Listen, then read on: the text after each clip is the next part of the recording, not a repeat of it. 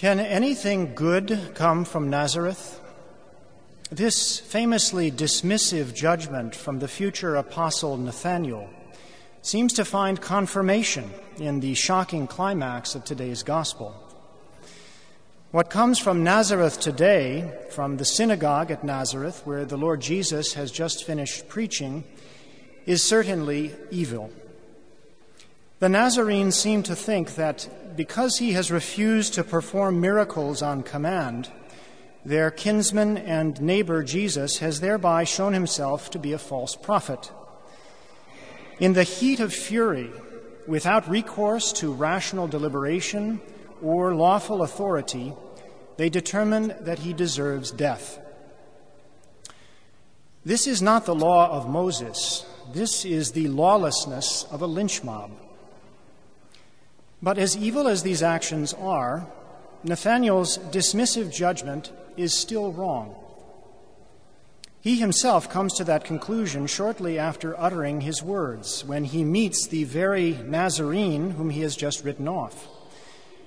Repenting of his former skepticism, he makes a remarkable confession of faith Rabbi, you are the Son of God, the King of Israel. And it turns out then something or rather someone good, has indeed come from Nazareth, and Nathanael sees this. So, how did he arrive at his uh, earlier idea, which was erroneous, of course? We can perhaps understand it better if we take it not as a moral judgment, but as an act of scriptural interpretation. Nathanael is skeptical that the one foretold by Moses and the prophets could come from a place where uh, Moses and the prophets never mention. On the map of Israel's sacred history, there are many significant places Egypt, Judah, Bethlehem, the Jordan, Jerusalem. All of these and others play a significant role in the birth, the ministry, and the passion of the Lord Jesus. The evangelists recognize in these a fulfillment of prophecy, which witnesses to his unique identity as the Messiah and the Son of God. And so, throughout their Gospels, they make reference to this map time and time again. But the tiny Galilean village of Nazareth doesn't even appear on this map.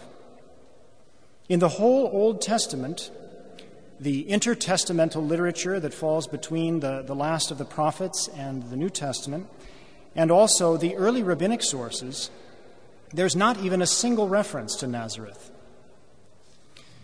So Nathanael reasons the scriptures have foretold where good will come from, and it's not Nazareth.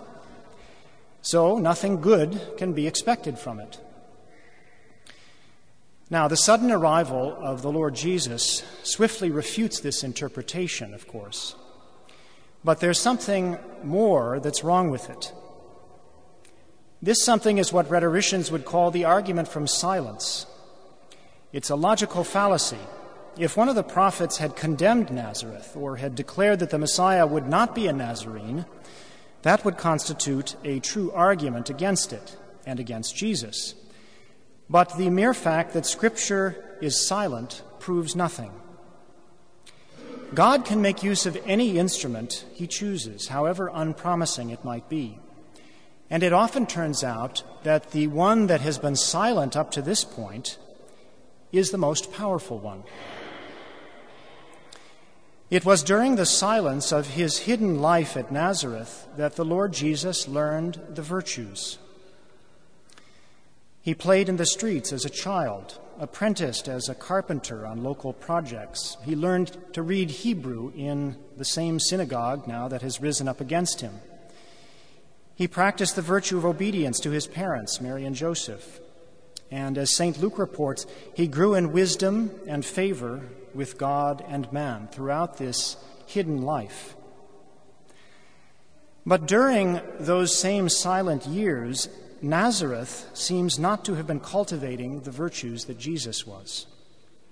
Instead, we see the vice of resentment. We see a, a, mindset of entitlement. This is our prophet.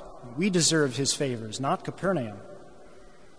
Uh, we see, perhaps more subtly, uh, a certain fleshly habit of mind that uh, that can't read the scriptures and the promises of God spiritually uh, so that uh, they can truly give life. And so today, Nazareth gives rise to great evil. After what has happened, can anything good come from Nazareth in the future? Despite the fact that Nazareth first enters salvation history at the time of the Incarnation and did not play a role in the Old Testament, it went on after the time of the apostles to become a great center of Jewish Christian missionary activity. From the book of Acts, we know that one of the names used to identify the earliest Christians was the sect of the Nazareans. And Conon, who was one of the Christians martyred during the reign of the Emperor Decius between 249 and 251 AD, testified in court in these words I am of Nazareth in Galilee. I am of the family of Christ, to whom I offer a cult from the time of my ancestors. So, can anything good come out of Nazareth? Yes, he did, and they did, and we did.